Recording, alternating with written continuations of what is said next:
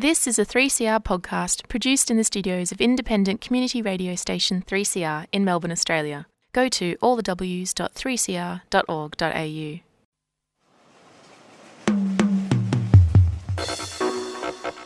That one you'll dedicated to all the bicycle riders, seen? Bicycle rider, bicycle rider. Bike rider, me other bike rider.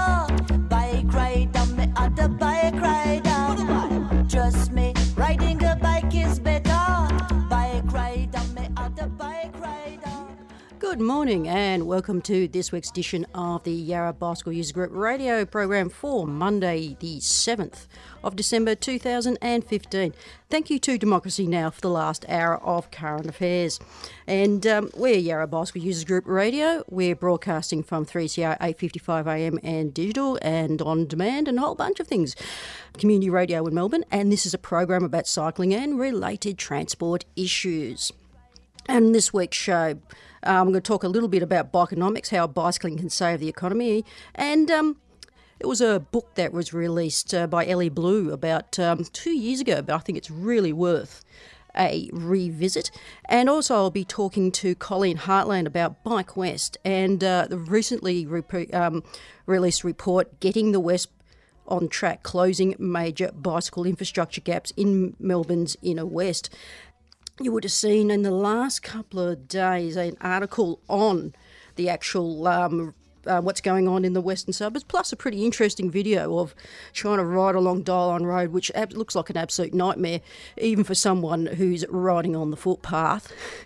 Just seeing the absolute. mm, just terrifying distances or lack of distance between someone walking or even just riding a bike and um, fast dense moving traffic and very very big vehicles and why do we put up with things like this in our cities why do we allow roads and that become such a kind of terrifying off-putting places well we're going to discuss about that a bit more but i want to discuss um, a little bit about um, by a book that Elly Blue put out a few years ago. This came out about two years ago, and it was called Bikenomics: How Bicycling Can Save the Economy.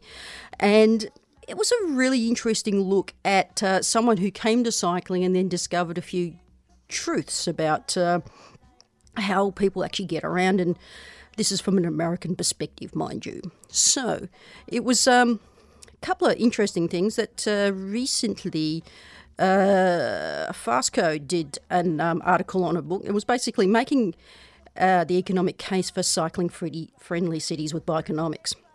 And it came down to a, quite a few um, interesting things that we already know about health costs, bike infrastructure is cheap and creates jobs, parking, and also the astonishing amount of space that most urban cores dedicated to the publicly subsidised storage of public of, of private property. Now have a think about that. We've just had, um, I think, believe Maribyrnong Council renege on a whole bunch of parking stuff, seeing that there was some um, local issues over there. If some of you have been watching, uh, there was actually a punch on in a in a council meeting over over parking issues. I was just incredulous, but for a lot of people, this is incredibly important. Where can they park their vehicle for free? And um, if you've been involved with this issue and know a bit about it, there's been a couple of good research articles and books put out over years, especially Donald Shoup. I think you should look at some of the, the fallacy of like free parking. Now, back to Elly Blue's book, though. From an American cost perspective, on average, urban freeways are 60 million a mile to build, and the best type of protected bike lanes cost between seven, well, 170,000 and 250 thousand dollars per mile and need much less maintenance. I don't know how that extrapolates into Australian um, infrastructure costs. Um, it's kind of an interesting thing I was watching on the weekend of um, put a video put together by Eco Transit Sydney of a pedestrian underpass put through a railway ease or cutting, or I should say, the ballast sort of stuff. You know, if you have a raised uh, train uh, line uh, through the southeast, I think it was southeast or southwest of Sydney, Arncliffe, cost them $17 million. Let that sink in. Anyway, it's it's a, it's a, also a thing called the New South Wales disease where you get cost blowouts in infrastructure, and I think we're kind of dabbling towards that in Victoria. But back to Elly Blue. Health costs. health is the biggie. Bicycle infrastructure makes so much more economic sense when it can be accurately described as a health investment, Blue says. Portland says health savings could allow it to recoup spending on cycling by 2015 to 2030. It could save 60 $600 million a year. Blue argues that short trips by bike are a more convenient way for people to get daily exercise and, in brackets, are more realistic than going to the gym all the time, in brackets. And she cites Copenhagen, um, at that uh, preeminent cycling city, it expects to save 60 million a year in health costs once its network of 26 cycling superhighways is completed. Yeah, it's kind of interesting also to um, bring in parallels here in Yarra. We've got half of one um, protected lane when we should have had five by now, and a bicycle strategy which has lapsed a council that doesn't seem to really know what it's doing in terms of making nice statements but not actually making definitive action towards like keeping up that cycling participation. And uh, you'll probably hear more about that over the next coming months. Anyway, I'm going to take a quick break and we'll be back with Colleen Hartland on talking about uh, cycling in the inner west. Get the lowdown on the know how, the food know how. Victorian households are throwing away over $2,000 a year in wasted food. That's just not smart. You can be smarter than the average Victorian by joining Food Know How and learn simple steps to reduce your food waste, save money, and protect the environment. This program is free to residents of Yarra, Moreland, Darebin, Maribyrnong, or Whittlesea. Visit foodknowhow.org.au. Funding for the project provided by Victorian Government's Metropolitan Local Government Waste and Resource Recovery Fund. The Food Know How program is a 3CR supporter.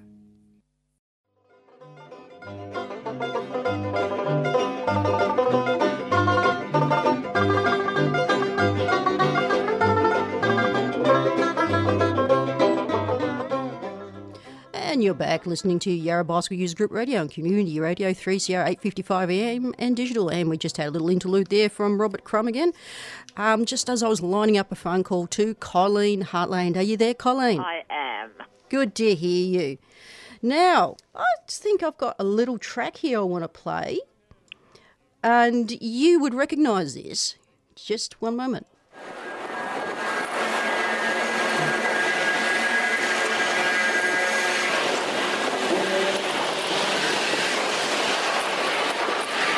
Now the audio doesn't really do it justice, do it? No, no. but it's the scary bit. It's Um, scary. The distances, the speed. I know it's speeded up for effect, but still. It, it's still and the lack of safety for cyclists and for car drivers and truck drivers because we don't have a system that is compatible.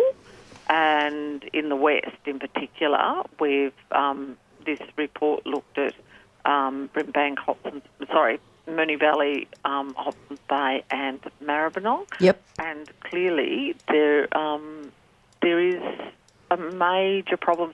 A lot of gaps, and you know you'll see kilometres of really good bike path, and then a kilometre it just disappears, and so that it makes it quite unsafe. Or people then end up on um, footpaths or on roads trying to compete with trucks and cars. Yeah, because this is something the West really gets left behind, and it's something that um, I think you guys out there be well and truly over by now. Oh, absolutely. And also, we have starting to have a really big cycling culture here. Uh, lots of commuter cycles.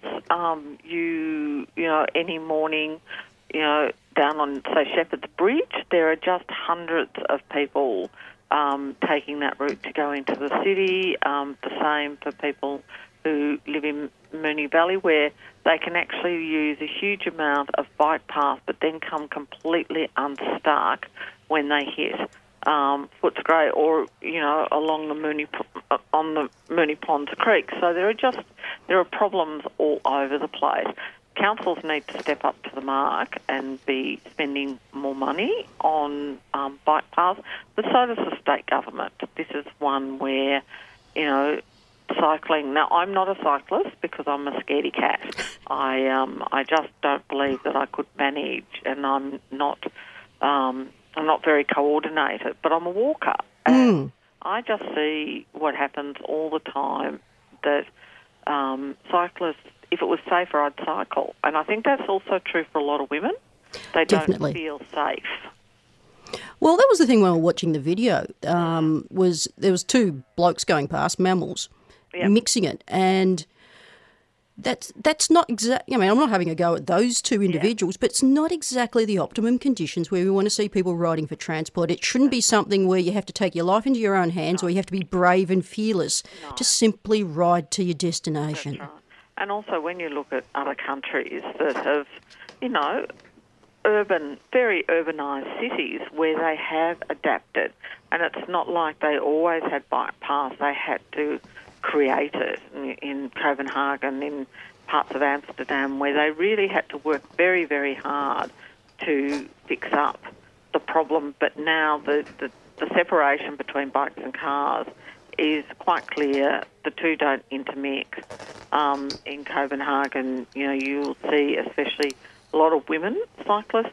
Nobody wears lycra, nobody wears helmets because there's no interaction between um, cars and bikes. Whereas in this country, you have to wear a helmet for your own safety um, to to make sure that you're not hurt. Yeah, but it's all this kind of fear-based stuff that gets pushed into like riding around. You you have to do all these things in some type of special knowledge, and there's all these things if you if you drive are provided for you. As if if you ride a bike, you're, you're on your own. You're, you're seen as an outlier. You're seen as, and it should not be this way. No, it shouldn't be, and there shouldn't be the competition. And again, you look at other countries where the culture is very different. Um, about, you know, um, I was uh, I was in Belgium earlier this year in a, in a medieval town in called Ghent that has a tram system going up medieval, you know, bluestone, cobblestone streets, quite small streets. Cars, bikes, trams all interact, but if the bike is in front, the bike is in front. Yeah. Nobody gets tooted, nobody gets forced off the road. There's good interaction between everyone, and that's the other cultural thing that we need to change here. Yeah. So last week there was a very good article in the Age regarding, get- you know, talking about um, the research that you've done with this new document that's come out. But I've got to read one of the online comments. Um, normally I don't like reading online comments of cycling uh, things because it seems to bring out the worst in people. But this one was very good. Transport in Melbourne in in Australia is very tribal. If you're a cyclist or a motorist, etc., promoting cycling is seen as by many motorists as a threat. As the number of cyclists grows, so does their perceived power, and with it, a corresponding drop in the influence of motorists. Some motorists will actively fight this in online comments, even with their cars. There are numerous politicians who have clued into the value of vilifying cyclists purely to integrate themselves with tribally minded motorists. We're stuck in a vicious cycle where there's active resistance to cycling that is limiting its growth and the influence of cyclists to achieve that positive change, i.e., better infrastructure. This is really a crazy situation. What's your take on something like that? Um, I think it actually reflects on the problem. Yeah. Um, that, you know, people do see themselves in tribes. Um, and, you know, quite reasonable people behind the wheel of a, a car seem to change personalities.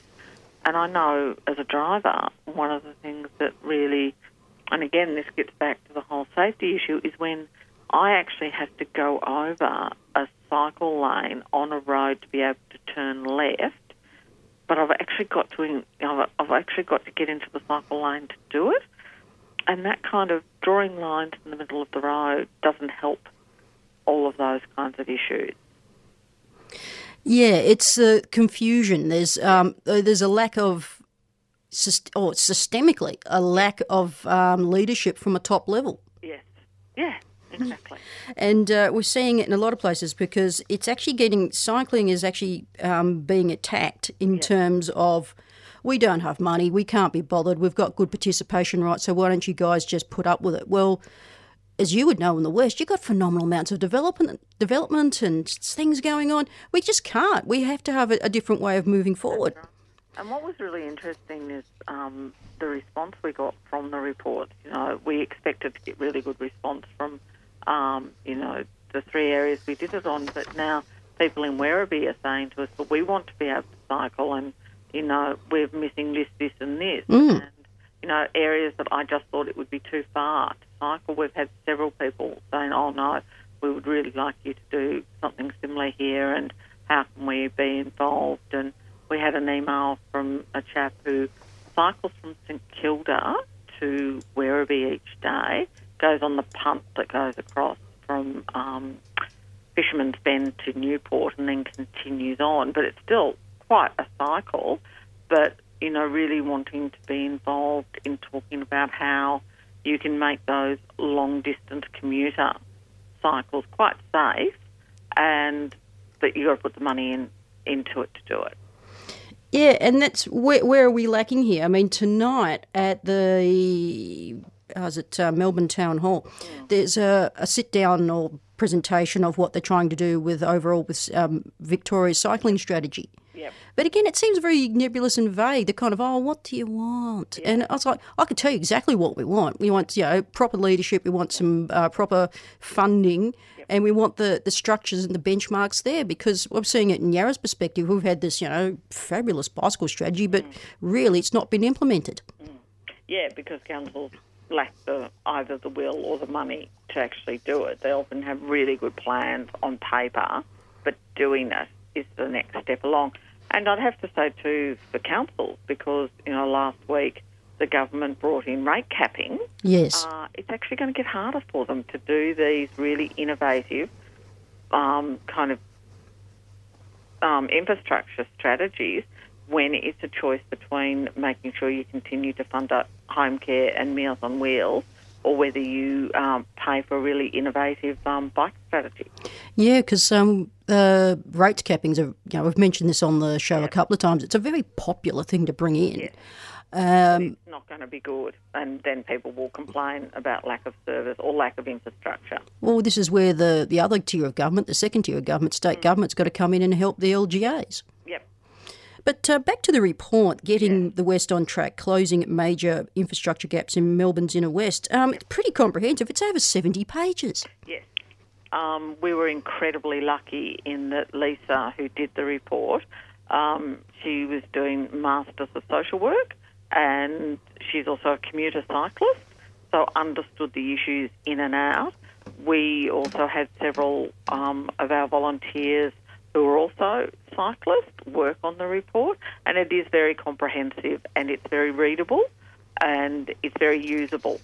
Um, is what we like about it is it's identified the problems, but it's also identified the solutions. Because it's, you go through Hobson's Bay, Maribyrnong, Moonee Valley, Yep. and then you go by, you know, all the, the main routes that people want to take and... Yeah, and it touches upon Federation Trail. That's been a bit of a bugbear for years, that, in terms of either getting it finished or getting those connections fixed Yeah, up. it's the connections because a lot of it's really good, and then it just, you know, 500 metres is just missing. Um, or it's been washed away, or it was never completed properly, or it's damaged, or whatever. And but it's basically there, but it probably needs, you know, five kilometres, between five and ten kilometres of patching up and connecting. It's um, it's and it would be a really fantastic commuter track.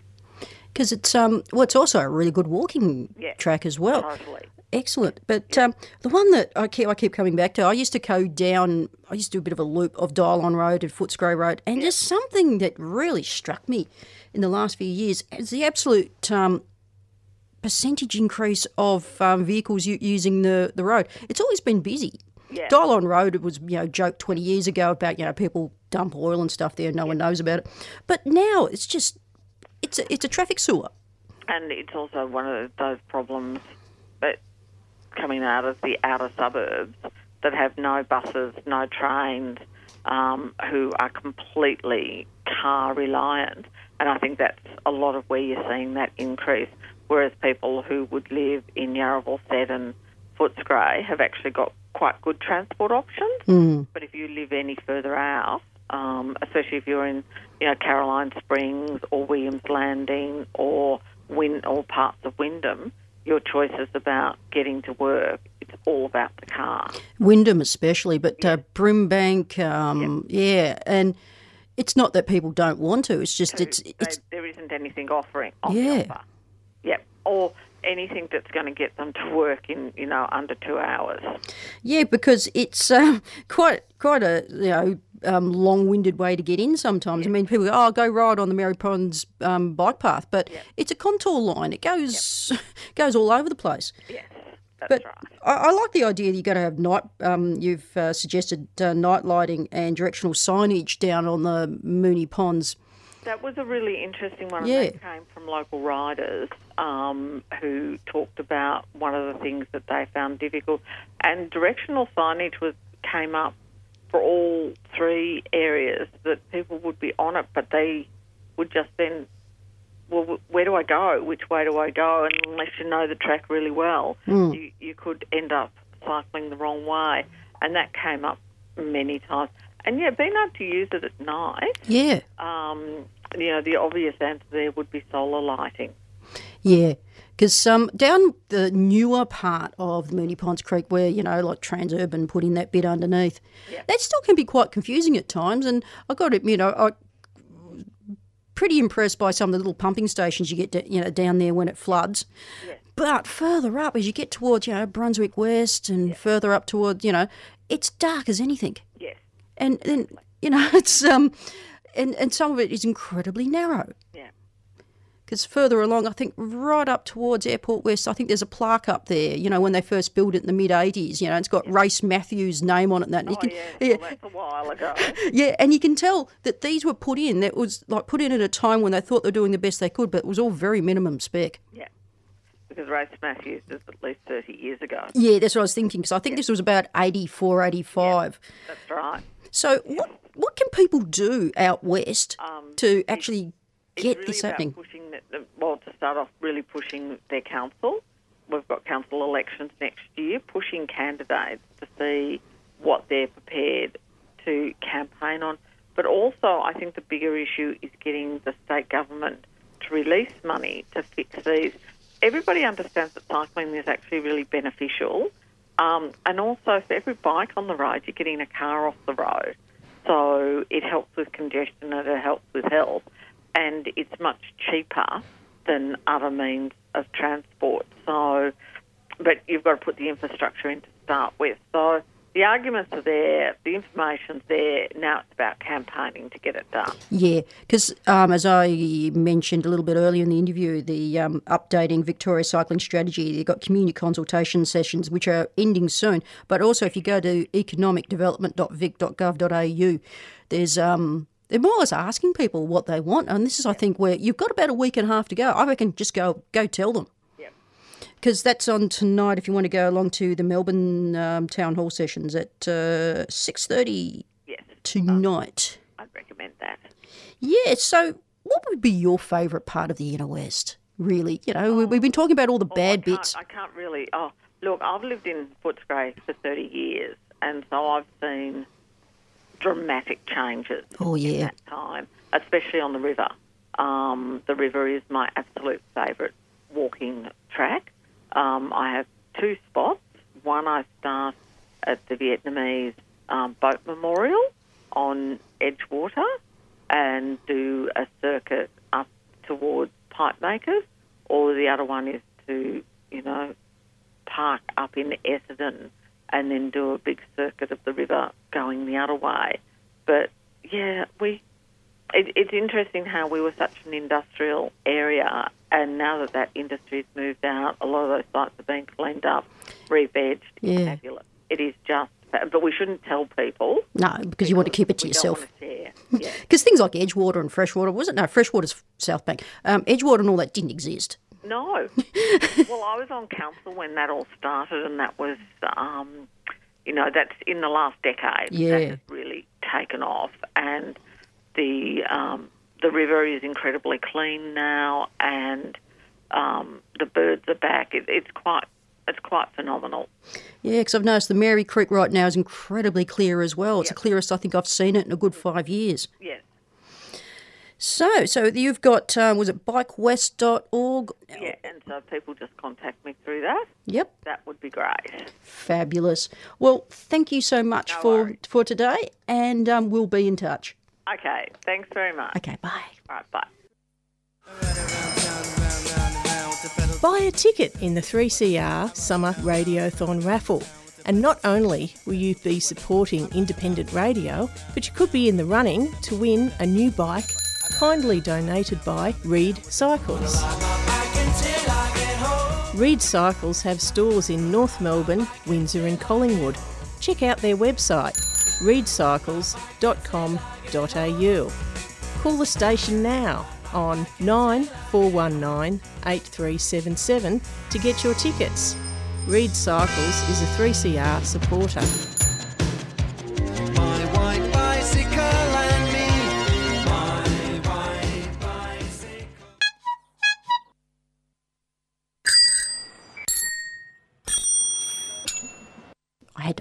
One for the um, for the raffle. They pulled out all stops in that one.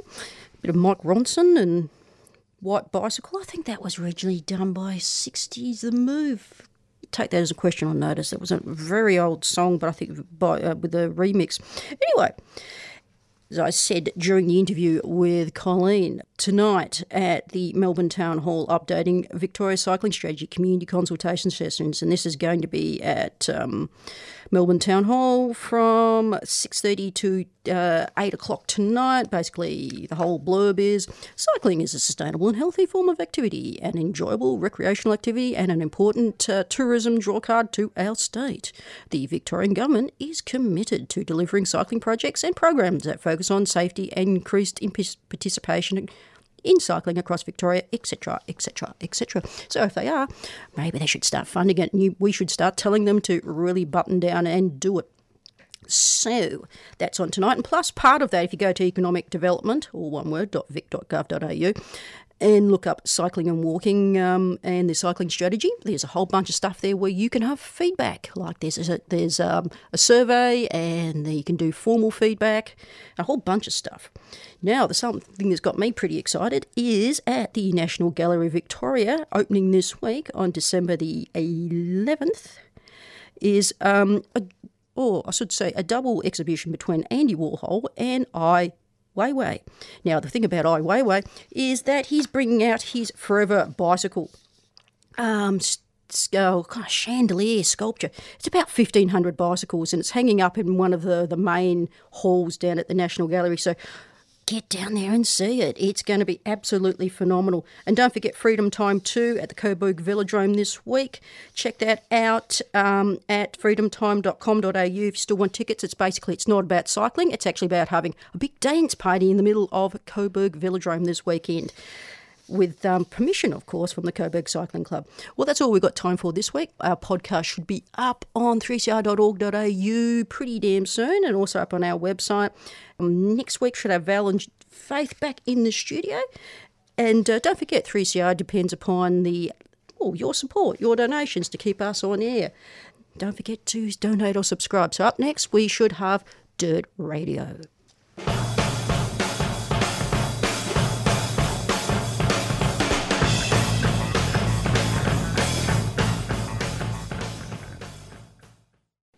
You've been listening to a 3CR podcast produced in the studios of independent community radio station 3CR in Melbourne, Australia.